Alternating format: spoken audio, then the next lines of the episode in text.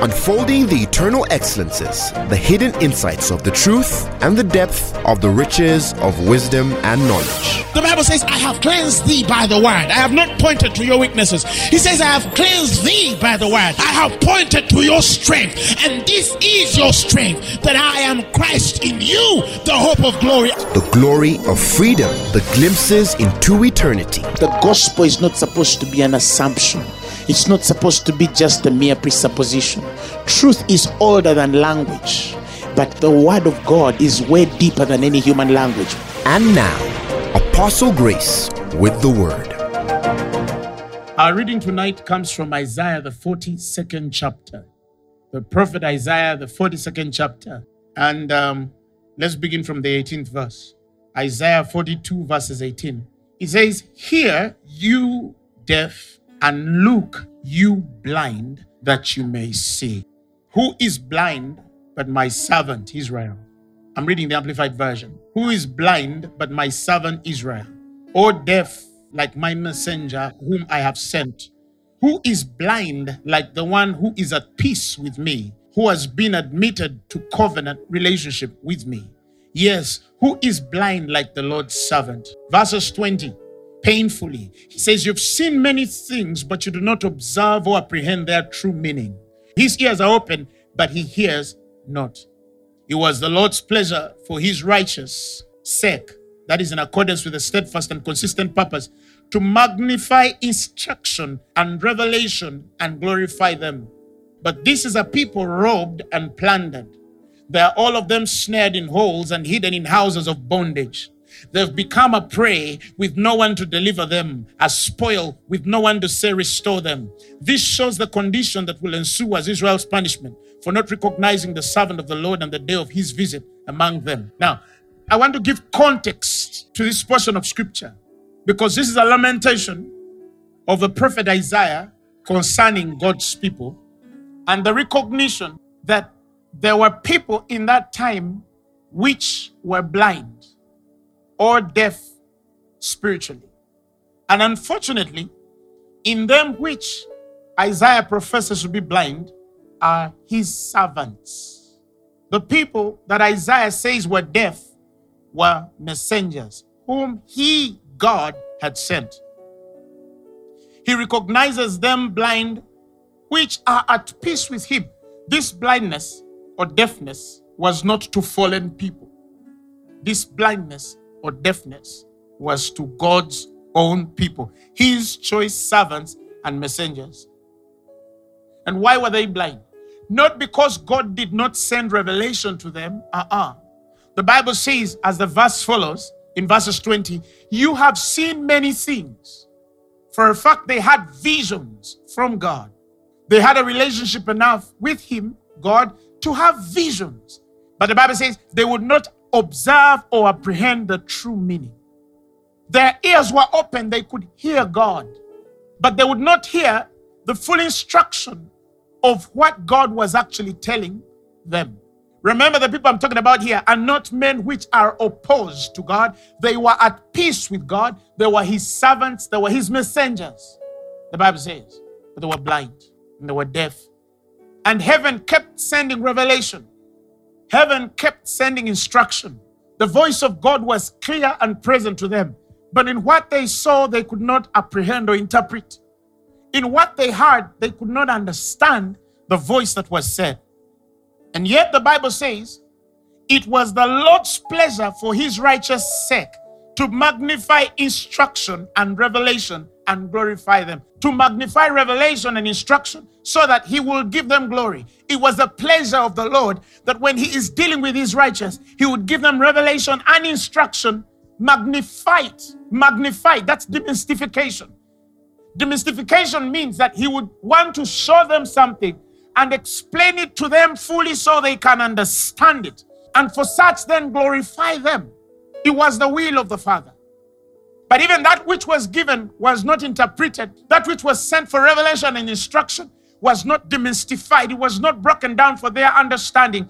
And because of that, the Bible says in verses 22, they became a people that were robbed and plundered. They are people snared in holes, hidden in houses of bondage.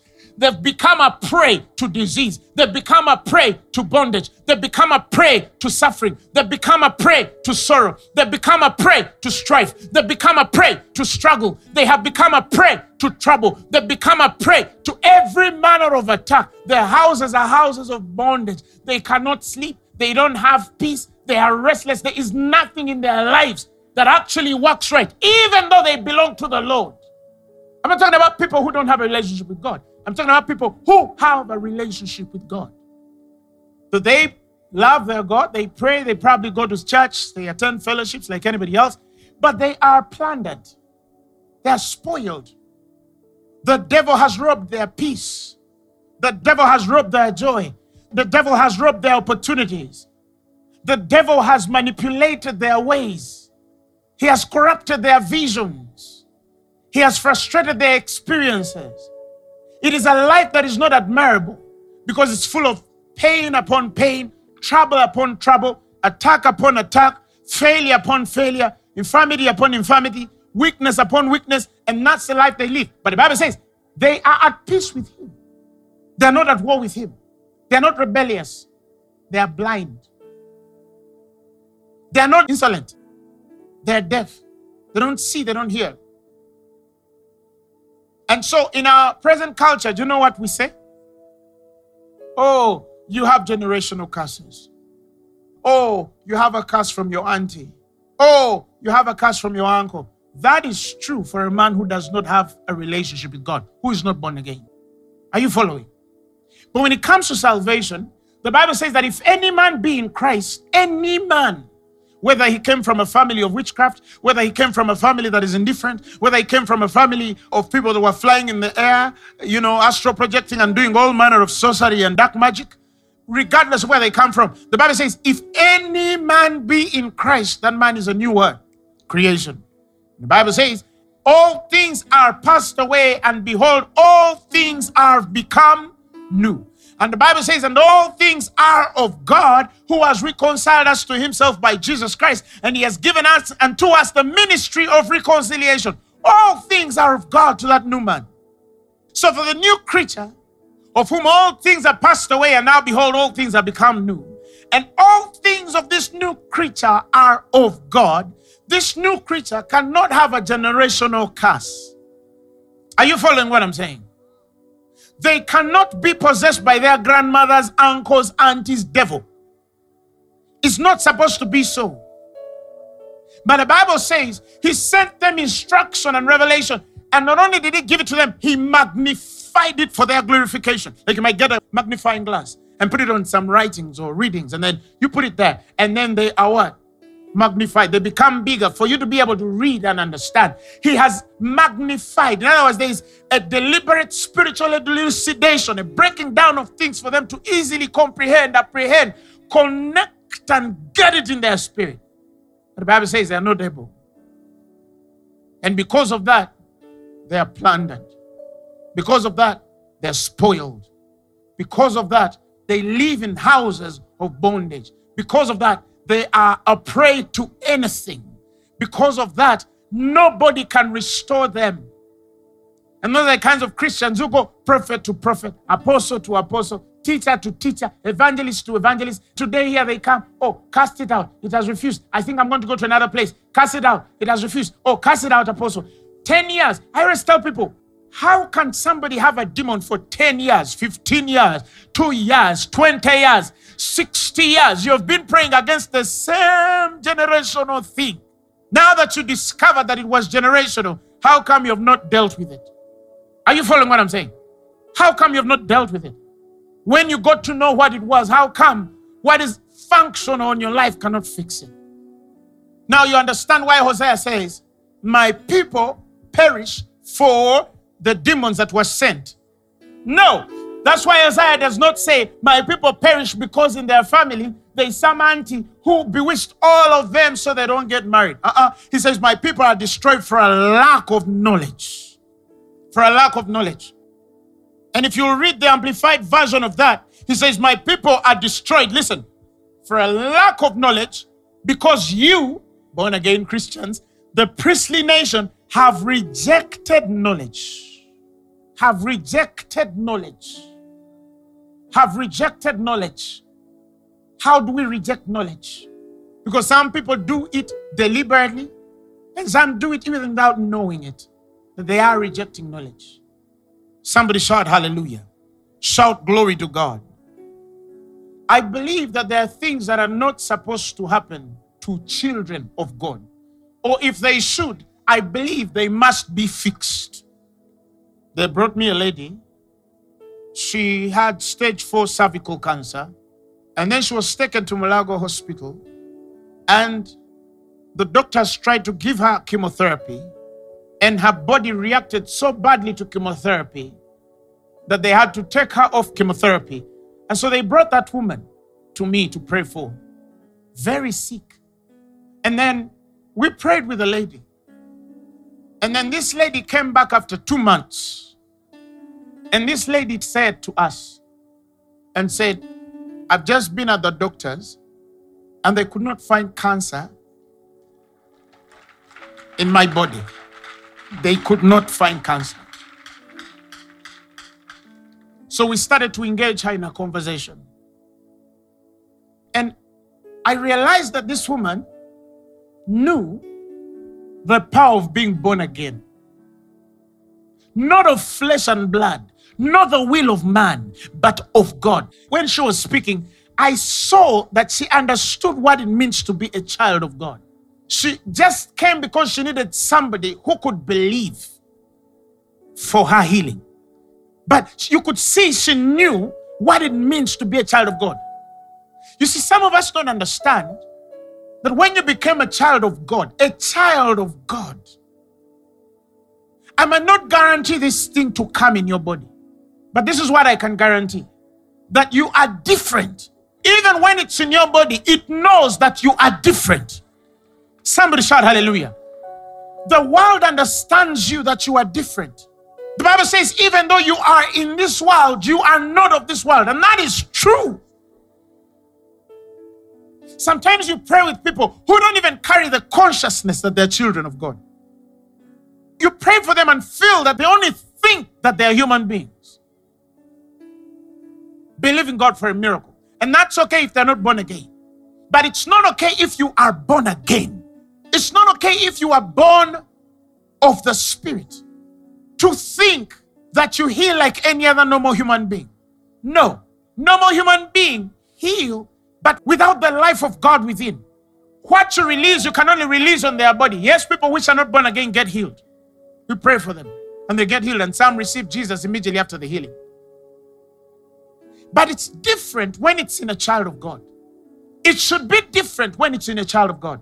There's a confidence you must have in your spirit that this thing has not attacked a normal person. This circumstance has not attacked a normal person. This challenge has not attacked a normal human being, it has attacked a child of God. And I'm going to deal with it as a child of God. There is more to you than what the world sees. They might not see it because you look like them, but don't be mistaken, you're not them. Somebody shout hallelujah. The Bible says He gave us power to become sons. He didn't just make us sons, He gave us power to become sons. Oh, who has understood what I just said? He gave us power to become sons of God. Power to become sons. Power to become sons. That means all manner of sonship, if derived from God the Father, the God of Abraham, Isaac, and Jacob, it comes with some power. You cannot live like an ordinary person. You cannot die like an ordinary person. You cannot suffer the things ordinary people suffer and settle you refuse and say, I'm a child of God. I have the life of God in me. Greater is He which is in me than He which is in the world. I cannot die. I cannot fail. I'm a child of God. I'm a child of God. You speak it until you get tired. And when you get tired and your mouth cannot speak it, your head starts to speak it. I'm in this trouble, but I'm a child of God. I have a debt, but I am a child of God. I'm behind schedule, but I'm a child of God. The doctor gave me a bad report on my womb, but I'm a child of God. They say my kidneys cannot function, but I am a child of God. Somebody shout hallelujah. He gave us power to become. To become. To become. Power to become. Do you know that's the mystery of grace? There are three fundamental pillars of the ministry of grace. And one of the most fundamental ones is the power to become anything you're willing to believe God for.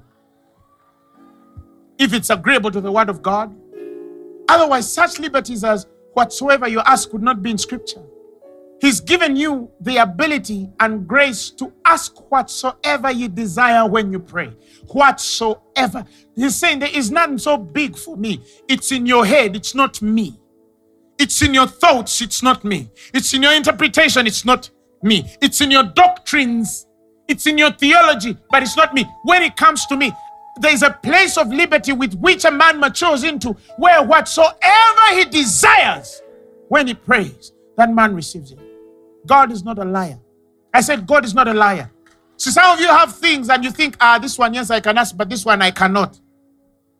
Or this one I can ask, but I don't think God fixes this. No, the problem is you, not God. Somebody shout hallelujah. And so Job asked a fundamental question. In the 24th chapter, the first verse, where I want to build something from today, for example, he says, why, seeing that times are not hidden from the Almighty, do they that know Him not see His days? Fundamental question. If God is the author of life, He's the author of time, He's the creator of the universe, He has all set in His heart and the understanding of days to come. Job asked, Why is it that they which know Him cannot see his days. If I know God and I'm one with God and he has control over everything in the world, in the knowledge of him, then I ought to see with his eyes the days that are ahead of me. You see, that's why I tell people, and I've said this many times. In the New Testament, the future was never meant to be a mystery in the New Testament. In fact, it's total immaturity to wait for a person to see into your future. You have not yet matured. It's immaturity. Do you know the function of the Holy Spirit in your life? Do you know what it means to be an embodiment of the Holy Spirit? Remember, it's God in three persons. The Holy Spirit is God. He is God and He is in you by the mystery of regeneration. When you became born again, the person of the Holy Spirit, the Bible says, who searches the bottomless things. Now, I want you to understand that. The person of the Holy Spirit searches the bottomless things of God and He reveals them to us. Praise the Lord Jesus Christ. Now, if the person of the Holy Spirit such as things men will never search. How can he, which abides in you, not show you things to come? What does the Bible say? When he comes, which is the Spirit of truth, he will guide you, listen, into what? All truth. For he shall not speak of himself, but whatsoever he shall hear, that shall he what? Speak. Listen. And he will show you things to come. The person of the Holy Spirit will show you things to come. He will show you things to come. Not your prophet. you understand what I'm saying? Am I against the prophetic? No, I prophesy. I see also. And that's the truth. But as a prophet, I'm supposed to be secondary information. I'm simply supposed to confirm what is already revealed to you by the person of the Holy Spirit. That's the mystery of the new birth. I don't know why people never understand this. You have a problem if somebody has to dig you out and tell you who bewitched you. You have a problem if you have to go to somebody to tell you why you're sick. So, what's the responsibility of this person living in the inside of you? Has he not promised that he'll show you things to come? So, why is it that you have the one which can project your destiny, but you don't have the place and provision to hear him? Or that if at least he shows you or reveals, they are taken. You see, some of us don't really understand what the devil steals. When the Bible says that the devil comes but to steal, kill, and destroy, but he am come that you might have life and have it more abundantly. Some of us don't understand what the devil really steals. Let me tell you, the devil doesn't need your computer. Some people think, oh, the devil stole my computer because he used some guy to steal your computer. That's not what he has stolen. They have not stolen of you because they've taken your computer. Oh, did somebody get it? They have not stolen of you because they took your phone in a car. Let me tell you a mystery. Nothing can be stolen from a man who has access to the infinite things of God. Nothing. Let me give you an example. Let me give you a typical example. Okay? Tim Cook is the CEO of what? Of Apple. Now imagine Tim Cook is driving on some Boulevard and then a young man comes and snatches his phone away. Tim Cook. And then, oh, it's gone. How do you expect Tim to respond? No, no, just think about it. Tim will go back the next day and tell him, oh, somebody took my phone. Don't worry, sir. We're going to set you up one right away. Just give us a second.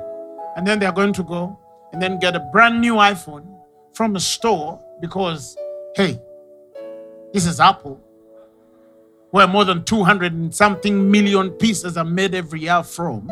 Then they're going to bring it to this guy and he's going to put in his iCloud password and everything, and everything will synchronize. And so within 30 or 20 minutes, Tim will have a brand new iPhone with everything, or perhaps even what the thief stole. You know, there's a technology to even kill it, isn't it? Or even locate it. But he might not even want to locate it because he has no time to go downtown. Mm-mm. That one is not stolen from. Do you understand what I'm saying? Oh, the thief cometh but to steal. What does he really steal? What does the thief come to really steal?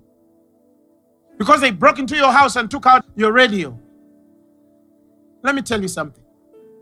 I know people in life whom God would even allow to break into their houses to deliver them from old things. That's not stealing, that's deliverance.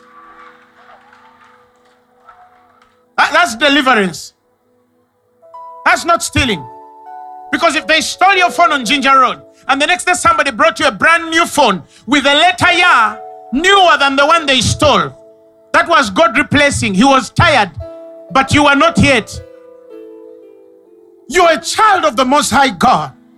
Paul says, whether things present or things to come, he says, All are yours and ye are Christ's. The Bible says, Of his fullness have we received. So God assesses the fullness of the Godhead. And then he gives you everything that pertains to life and godliness. And then blesses you with every spiritual blessing in the heavenly places in Christ Jesus. But it's the awakening of the consciousness to align yourself to the way and mind of the Spirit. That if any of those things happen, you could actually laugh in the middle of it. Because you know you are a child of God. Let's just say you have a whole warehouse full of 200 Mercedes Benzes 500 Mercedes Benzes, and it's all there. Let me use your example. Huh? And then you don't find one on the street. And all of them which are in the warehouse are the same. They're the same make, same model. And then you don't find one on the street.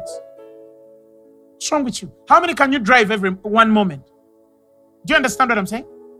If they stole one laptop of the millions of laptops you have in a warehouse, how do you lose appetite over that one laptop? That's not a man who is stolen from.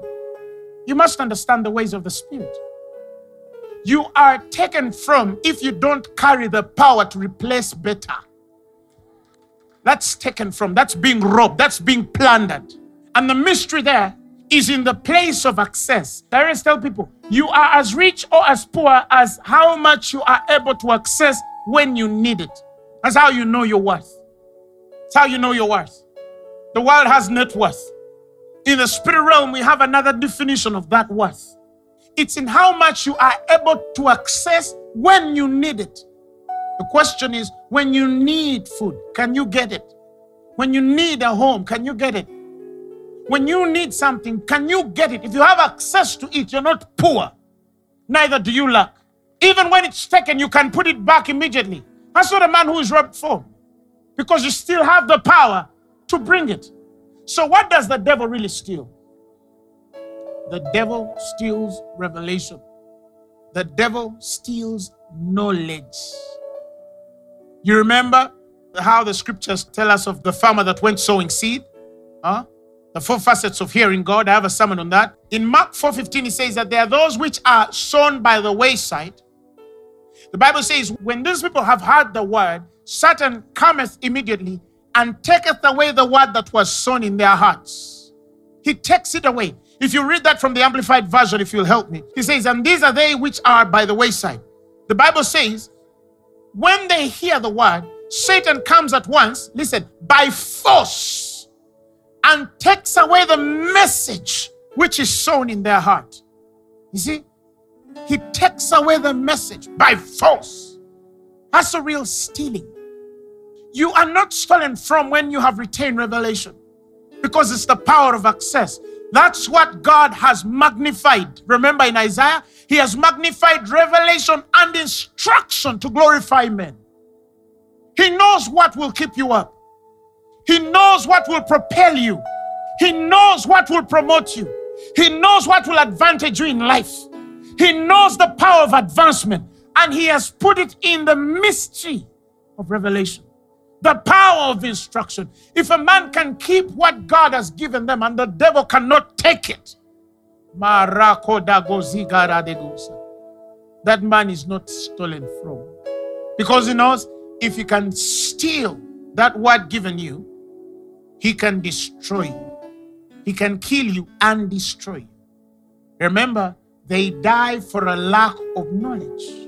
If you know the stuff that kills men, some of you would sleep on sermons, wake up on the word, eat the word like lunch, take it as dinner, because this is the difference between you being alive and you being dead. Not what some random woman is doing a few kilometers away in Mityana in a shrine. Who understands what I'm saying? Why don't they bewitch us? Are you following what I'm saying? Why do they bewitch you? Why don't they bewitch us? Are you following what I'm saying? Satan is not intimidated with your prayer if it carries no revelation and experience of God. He's not intimidated because you're fasting for 40 days. Satan has never stolen prayer. Satan has never stolen fasting. It's not written anywhere in scripture. He knows where his threat is. The word. He knows. When you have it in your heart, you can bring trouble. This thing is able to bring trouble in the world. So that's why Daniel asks this God of whom all days and seasons are revealed. He knows the end of all things and he knows the future. Why is it that they that know him cannot see his days? Why are they blind from the future? Why can they not tell what's coming? Why is it that they cannot fix what's ahead of them? Why is it that they cannot fix their bodies? And here is the answer. Verses 2. He said, Some remove the landmarks. Ah, yeah. Let me go a bit deep here. Some remove the landmarks. Some remove, another word, the boundaries. And I'll tell you what they are. I've said it once before, but I never fully explained it. That the spirit realm is a realm of boundaries, it's a realm of landmarks, it's a realm of milestones that define certain boundaries in the spirit. And the Bible says, Remove not the ancient landmarks of your forefathers. Do not enter the field of the fatherless. What does that mean? In the spirit realm, there are marks of boundaries every one of us has. And these boundaries or landmarks define three things. Number one, they define your positioning in the spirit realm. Not all of us are positioned in the same places spiritually. What do I mean by positioning? Without positioning, we have no ranks in the spirit. Without ranks, we cannot interpret how much we are able to influence according to the ranks that we have in the spirit. It's like people who are in the army. Different ranks are able to do different things. They are able to avail certain commands that certain ranks cannot command. And likewise, some ranks are commanded by other ranks. They're covered by other ranks. Are you following what I'm saying? If somebody's ranked higher than you, they have power above you, whether you believe it or not. Are you following? And if somebody is ranked below you, you have power above them. Not over, but above. You get the difference? I use the word above, not over. So when the psalmist says that I have not behaved with a heart that is haughty, nor have I exercised myself in matters higher than I, he knows that he cannot exercise himself in places where his rank cannot relate. Some of you must understand how the spirit realm works. And I've seen people in trouble because they have attempted to function in places their ranks cannot allow them. Remember the sons of Sceva? They come and say, Oh, you devils, in the name of who? Jesus Christ, whom Paul preaches, we rebuke you. Get out of these men. Get, get out of these men. And you know what happens? The Bible says the devils stare them and beat these men almost to death. Why? They're trying to exercise authority. One day, I was in the university and this girl gets some manifestations. Girl was from Tanzania. And uh, I was in a room with a group of people who were praying. And then the spirit tells me somebody is possessed by a devil in the back and it's about to get on her and she's going to run out and ram into something. He wanted to kill her. So the moment the spirit told me that, I ran immediately to the door and stood on the door. And in about five seconds from the time I stood on the door, a girl ran straight and turned. There was spirit on her. And it was going to go through this door. And I was on the door. So I knew. And so the moment this thing came, I commanded, Come back in the name of Jesus. And when I screamed like that, the power of God hits this girl and throws her in the room. Boom. Then everybody was scared.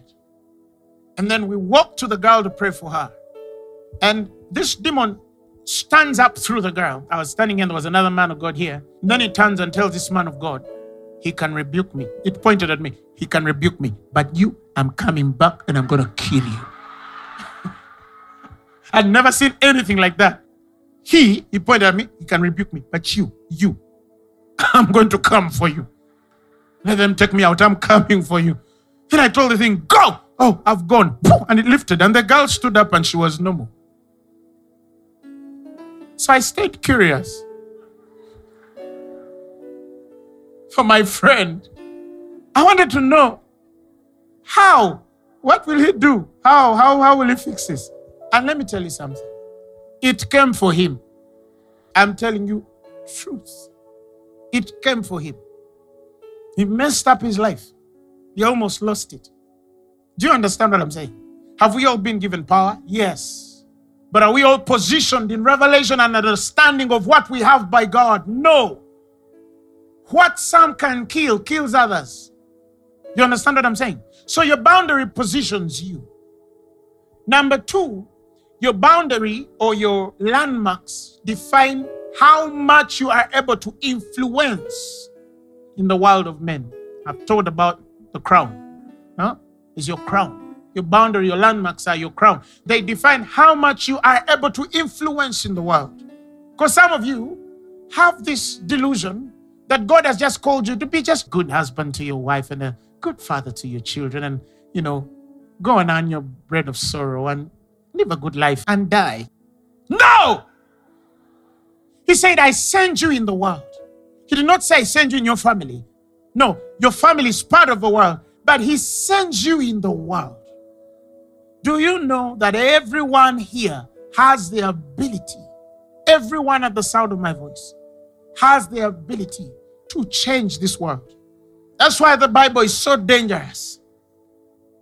So these landmarks define how much you are able to influence either in your career, either in your art, or your craft or your invention, whatever God has given you, your skill, your talent, whatever God has given you, it was never meant to just see. When He says occupy until I come, He's saying, I'm not drawing how far or how much you can go. You define how much you can go. All I told you, commanded you to do was to occupy until I come. That means continue doing big for God until I return.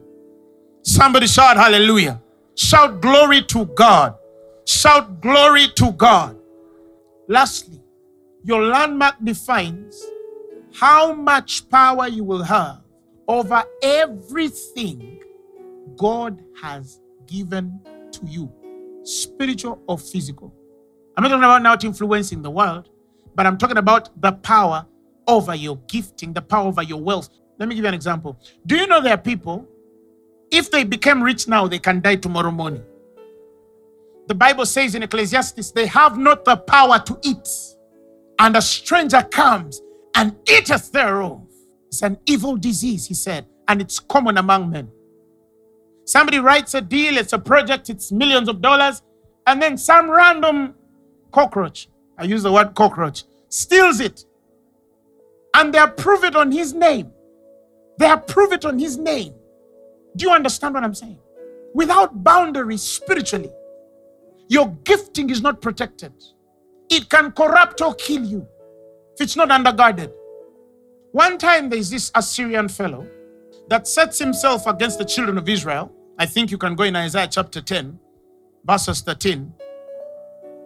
And he says, if you read the Amplified, for the Assyrian king has said, now he's speaking of when he attacks Israel, the children of Israel. He says, I have done it solely by the power of my hand and wisdom, for I have insight and understanding. I have removed the boundaries of the people and have robbed their treasures. You see, when you remove the boundaries or landmarks, the word their boundaries is also landmarks. When I remove their boundaries, I rob them of their treasures. And like a bull, I brought down those who sat on the thrones and the inhabitants. That means they were demoted spiritually and physically, they were demoted. Let me tell you this you don't just lose a job, they don't just fire you. Except if at the firing you're supposed to be elevated or God will open some bigger. But I know people who were fired 20 years ago, 15 years ago, four years ago, and they've never worked again. I told you a story once of a woman who lost everything after having made a lot of wealth. And for 17 years, she was unemployed. She comes to me, I pray for her. She gets a visa, goes to the UK, gets a job. And the moment she gets a job, she becomes blind. Are you following what I'm saying?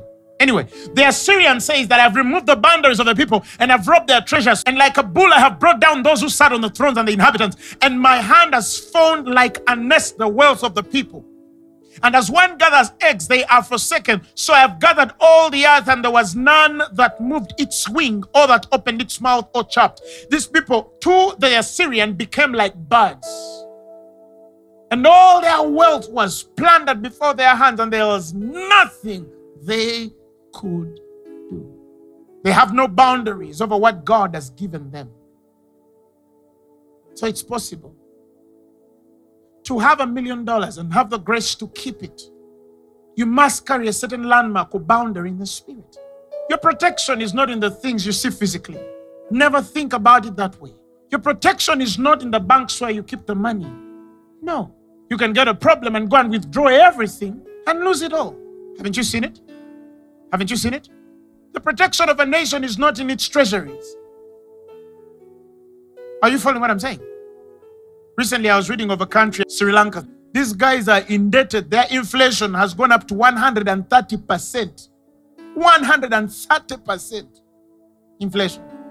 Don't they have systems? They do. But something has plundered that nation and it's spiritual. It's not physical. At one point, they were richer than many countries around them. One family has brought that nation down totally. Totally. Decisions are made and they don't even know who or how they were inspired. But for some reason, there was some demonic work happening under the curtains and it has destroyed the destiny of a nation. And they're going to need many decades to recover.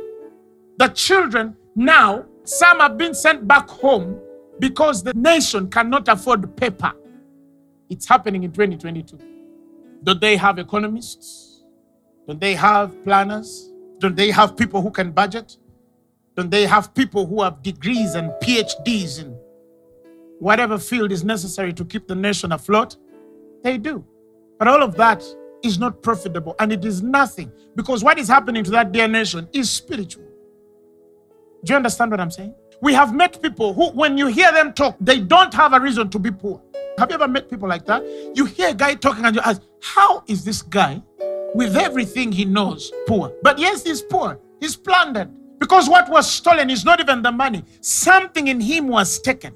There's a veil covering everything that he carries. That if he should fight out, it must be a fight. It must have some struggle, some sort of strife. They don't just break free like that. They don't just wake up and they will apply and they will get a job. They have to go through all manner of hardship. And every day they keep hoping. He's 30, he hopes. He's 40, he hopes. He gets 50, he's still hoping. He's 70 and they bury him and he goes to heaven or hell. I don't know. But he kept hoping that some would change. But as you continue to grow, some learn to count their losses and accept, you know, maybe I might never be this, I might never do that, I might never make it here, I might never do that. And I'm here to tell you, all of that is just the physical interpretation of your life. But maybe you might be plundered and you don't know. You might be spoiled spiritually and you do not know. You might be out of position and you do not know. The cloud that is supposed to introduce the influence of God on your life might have been frustrated in a way that even where your name is mentioned, it cannot be mentioned where advantage or progress is mentioned. Some of you, if your name has to be mentioned, they have to be planning to retrench. If we need to fire a few people, that's why your name comes up. Why? Somebody shout hallelujah. Shout glory to God. God has called us to know how to set our boundaries right. Let me give you an example of something that blew me in Deuteronomy 32, verses 7. Let me choke you a bit the right way. Deuteronomy 32, verses 7. Now, this is a reality and a fundamental spiritual law that has existed as long as time has existed on the earth. He says, Remember the days of old, consider the years of many generations. Ask thy father, and he will show thee the elders, and they will tell thee that when the Most High divided to the nations their inheritance, when he separated the sons of Adam, the Bible says he set bounds or the bounds of the people according to the number of the children of Israel. Let me first let that sink. When you ask your forefathers and the elders that have existed before, men of the Spirit, ancient anointings, and put them down, they will all tell you this one thing that when the Most High divided to the nations their inheritances, when He separated the sons of Adam, He set the bounds or the landmarks or the boundaries of the people according to the number of the children of Israel. What does that mean? That when God was distributing inheritance on the earth according to nations, every boundary of this nation, whatever nation there is, and I'm not talking about your physical nation, because the way you define nations is not the way God defines nations. Huh? Separate what the white people did in a certain church somewhere and annexed Africa and, you know, broke Rwanda off Burundi and Uganda. Those are not the boundaries I'm talking about. Because men drew those boundaries, those are not the boundaries that the heaven has recorded. Did you know that? But even God has a definition of nation. And this amazed me that the boundaries of these nations, as to how God has drawn them, are different from the boundaries of how men have drawn these boundaries. So don't think that because Uganda is shaped in a certain shape, heaven has recorded it because a man divided it that way. Did you understand what I just said? Because before these people who came to divide these nations came with interests. The British had interests, the Portuguese had interests. The Dutch had interests. The French had interests. Now, it takes a colonized mind to keep thinking that because the man with interest came and designated this and called it Uganda, therefore God has defined a destiny on top of a man's selfish interest. Because they called it Uganda, heaven doesn't know Uganda. Heaven doesn't know nations as to how men define them. But you see, when you live under a very long colonized mind and then it's adopted in your tradition and culture, it can become so much a part of your work life that it almost as though becomes so normal and the way to do things. It's like recently I was talking to a judge and I asked them, 2022, I've seen black judges putting on a white wig. Have you ever asked yourself why in 2022 somebody told a black judge that the only way you can judge is with a white head? Did you understand what I just said? Why would a black man put on a white wig? What makes his judgment sound and sober? Because he has put on a white wig. Whose was it? They're trying to tell us that without a white head, you cannot judge. Or at least if you're not white, put it on. Ha! It has become so a part of our lives. So it is with nations. Go there and see nations like you named them under your political masters. But he still has a defined mind on nations. He has boundaries. He has annexed them to according to the way of heaven. Are you following what I'm saying? Now, those are the ones. Those are the ones he says in Deuteronomy that when he divided the nations their inheritance, that this nation should have this inheritance, this inheritance, this inheritance, this inheritance, this inheritance. The Bible says he set the boundaries of people according to the number of the children of God. The English Standard Version uses the word children of God. What do you think that means? Simple English. English Standard Version. Read. One, let's go. When the Most High gave to the nations their inheritance, when he divided mankind, he fixed the borders of the peoples according to the number of the sons of God. Now, do you understand why when he meets Abraham, he tells him, I will make you a great nation? When he meets Isaac, he tells him, I will make you a great nation. Even Ishmael, who was not God's choice, when Abraham prayed for him, he said, I shall make him a great nation also. Literally meaning spiritually. but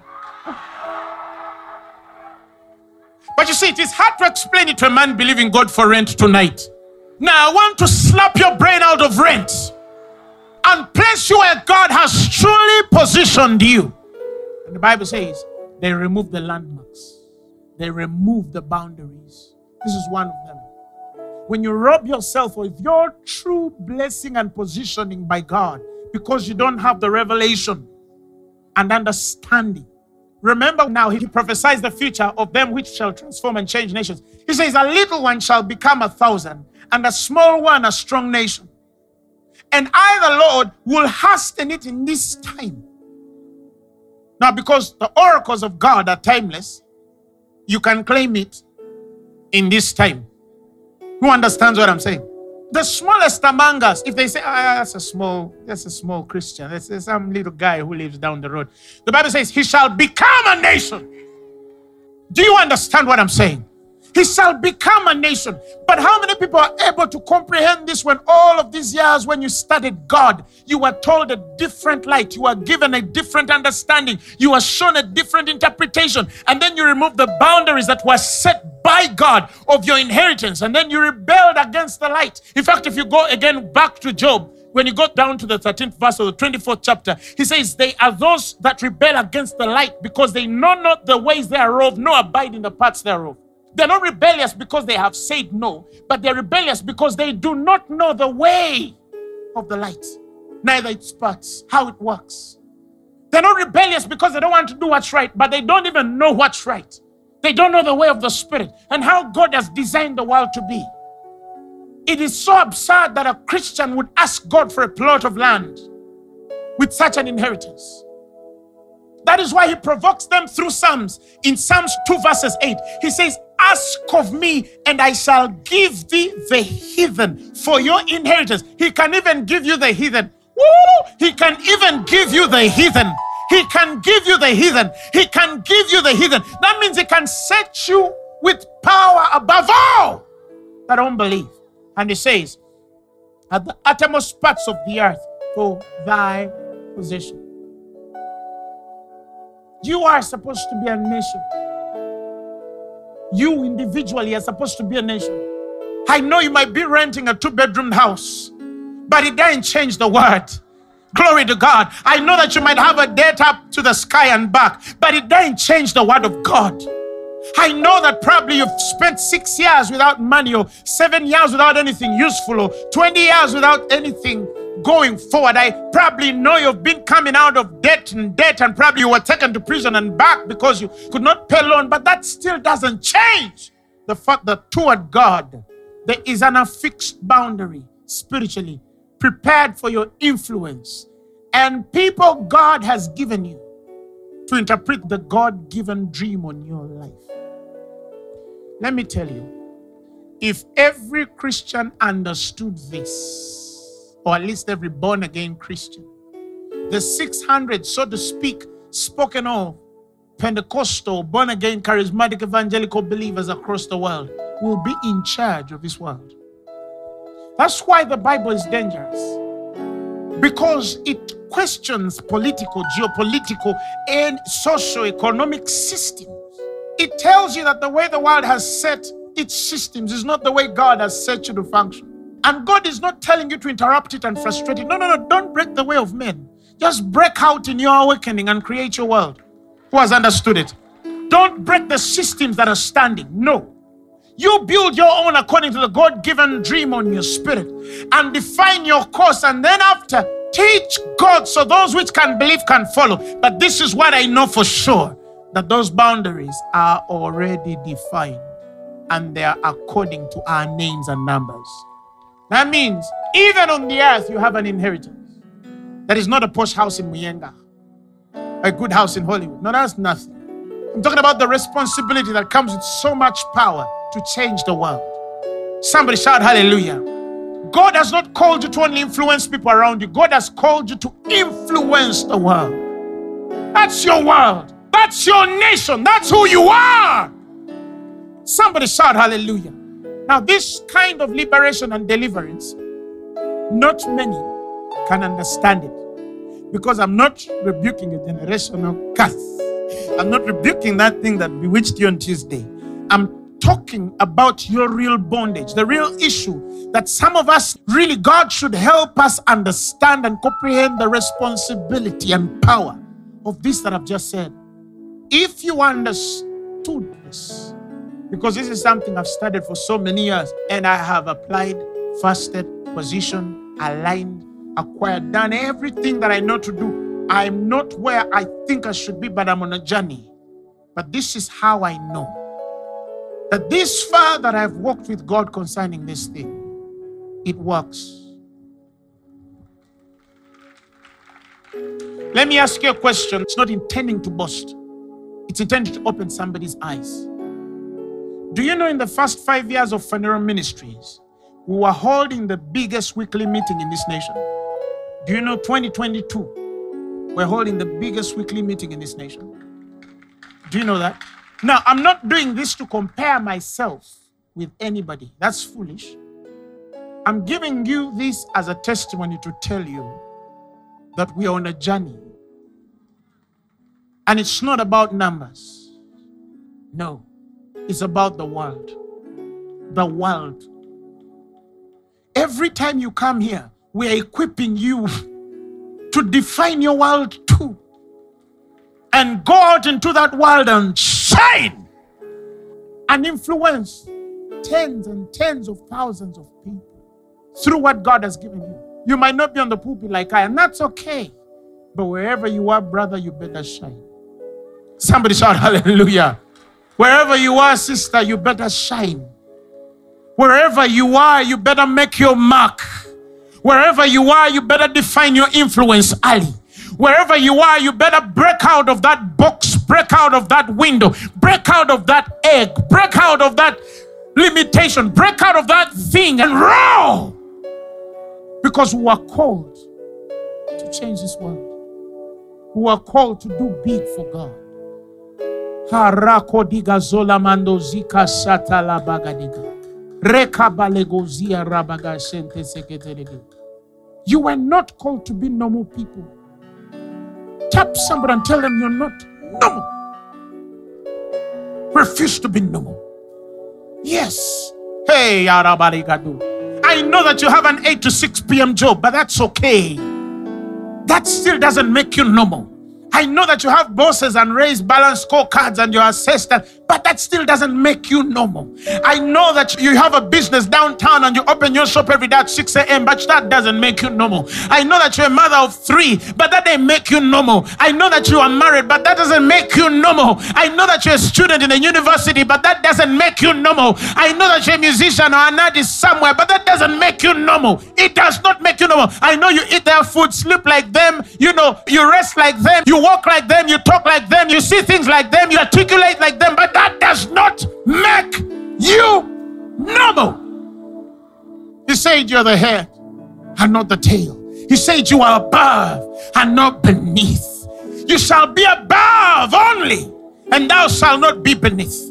You shall be above only, above only. Deuteronomy 28 13. You shall be above only. You shall be the head and not the tail. May I prophesy upon your life that wherever you are, I don't care how many steps are up, but I decree and I declare that one day, not far from now, you shall be on top of that company, on top of that business, on top of that career, on top of that dream, on top of that invention, on top of that innovation, on top of that construct, on top, on top. Somebody scream, I'm the head and not the tail.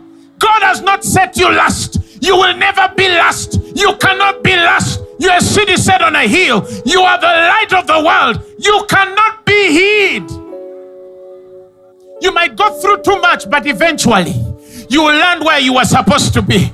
Oh my goodness. I washed toilets of churches, that there was something telling me that even I'm washing a toilet of a church, I don't belong here. I slashed compounds of churches, but I kept telling myself that this is not where I belong. It is only a journey, it is the beginning, it is not the end. Somebody shout hallelujah. It doesn't matter where you start, it doesn't matter where you are.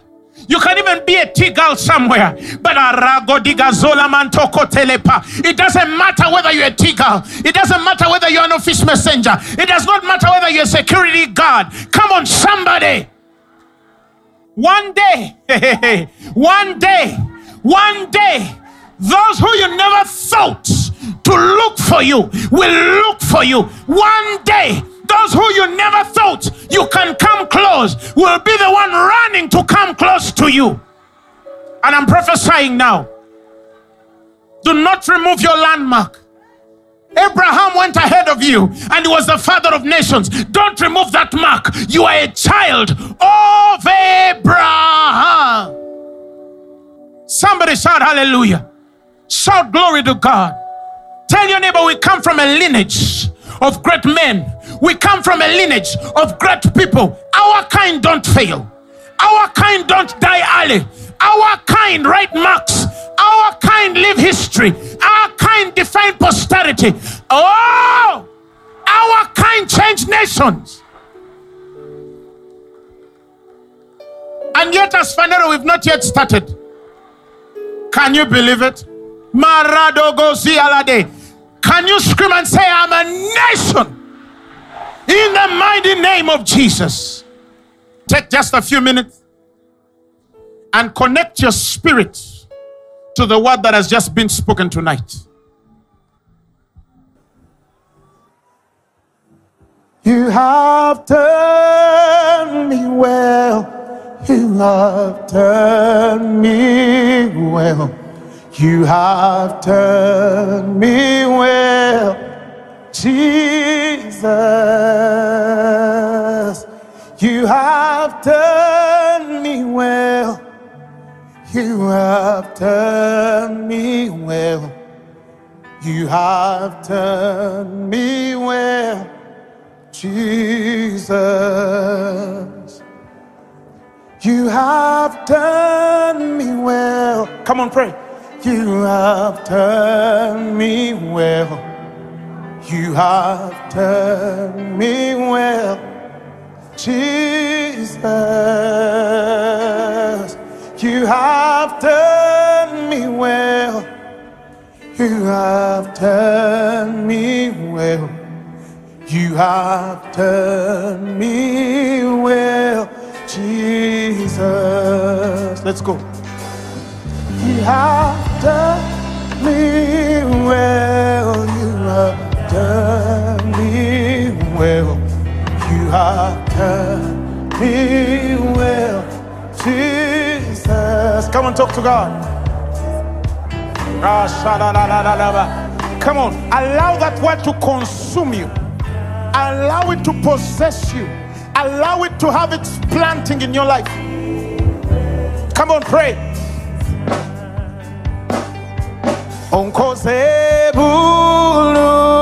Bulunji, onkoze bulunji, onkoze bulunji, Yesu. Onkoze bulungi, onkoze bulungi, onkoze bulungi, Yesu, onkoze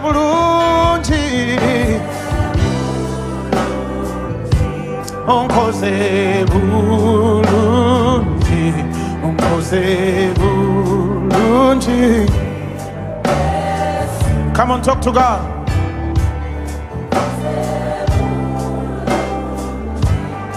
Get this thing in your spirit, possess it and take it as yours.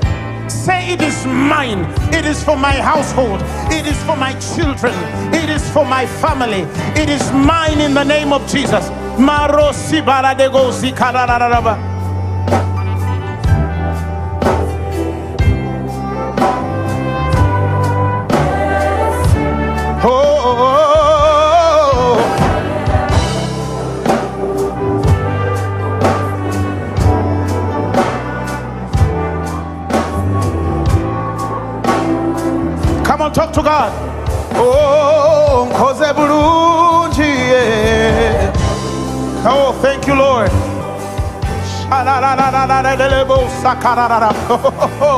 Thank you, Holy Ghost.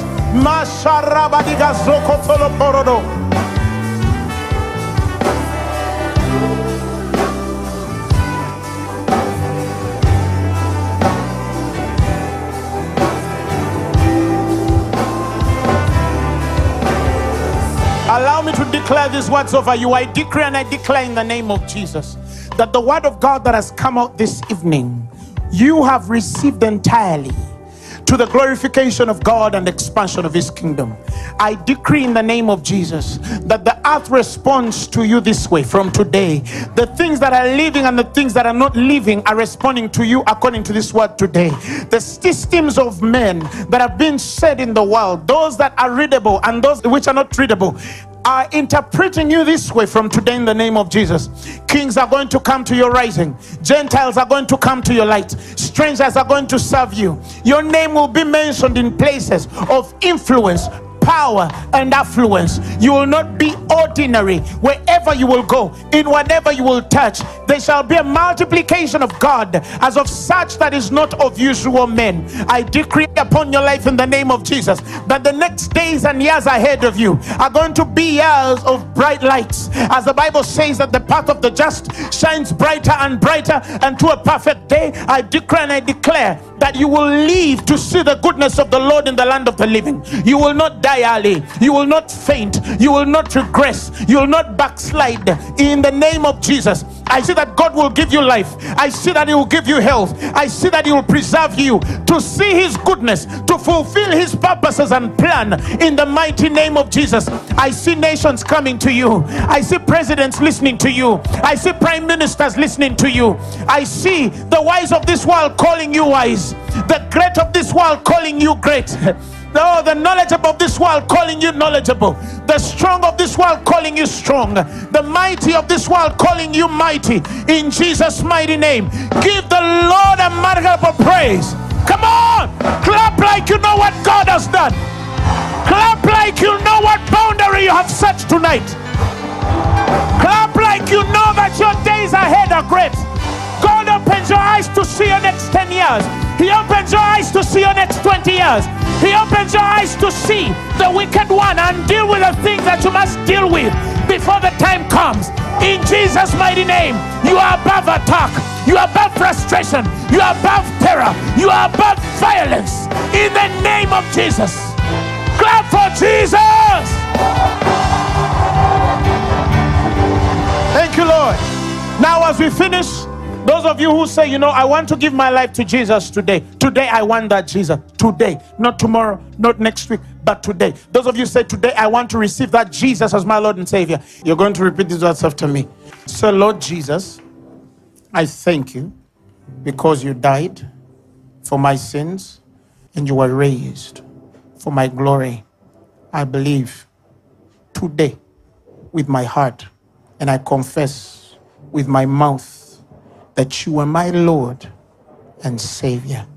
Change me, transform me, lead me, heal me.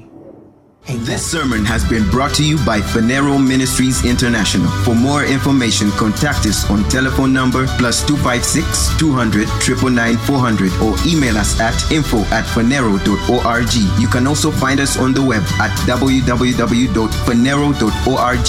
Follow us on our social media platforms on Facebook, Instagram, and Twitter. Subscribe to our YouTube channel at Phaneroo Ministries International. Or better still, feel free to join us every Thursday for our weekly fellowship fellowships at the Uma Upper Gardens from 5 p.m. to 9 p.m. and for our Sunday services at 9 a.m. and 11 a.m. at the Uma Multipurpose Hall. Phaneroo, make manifest.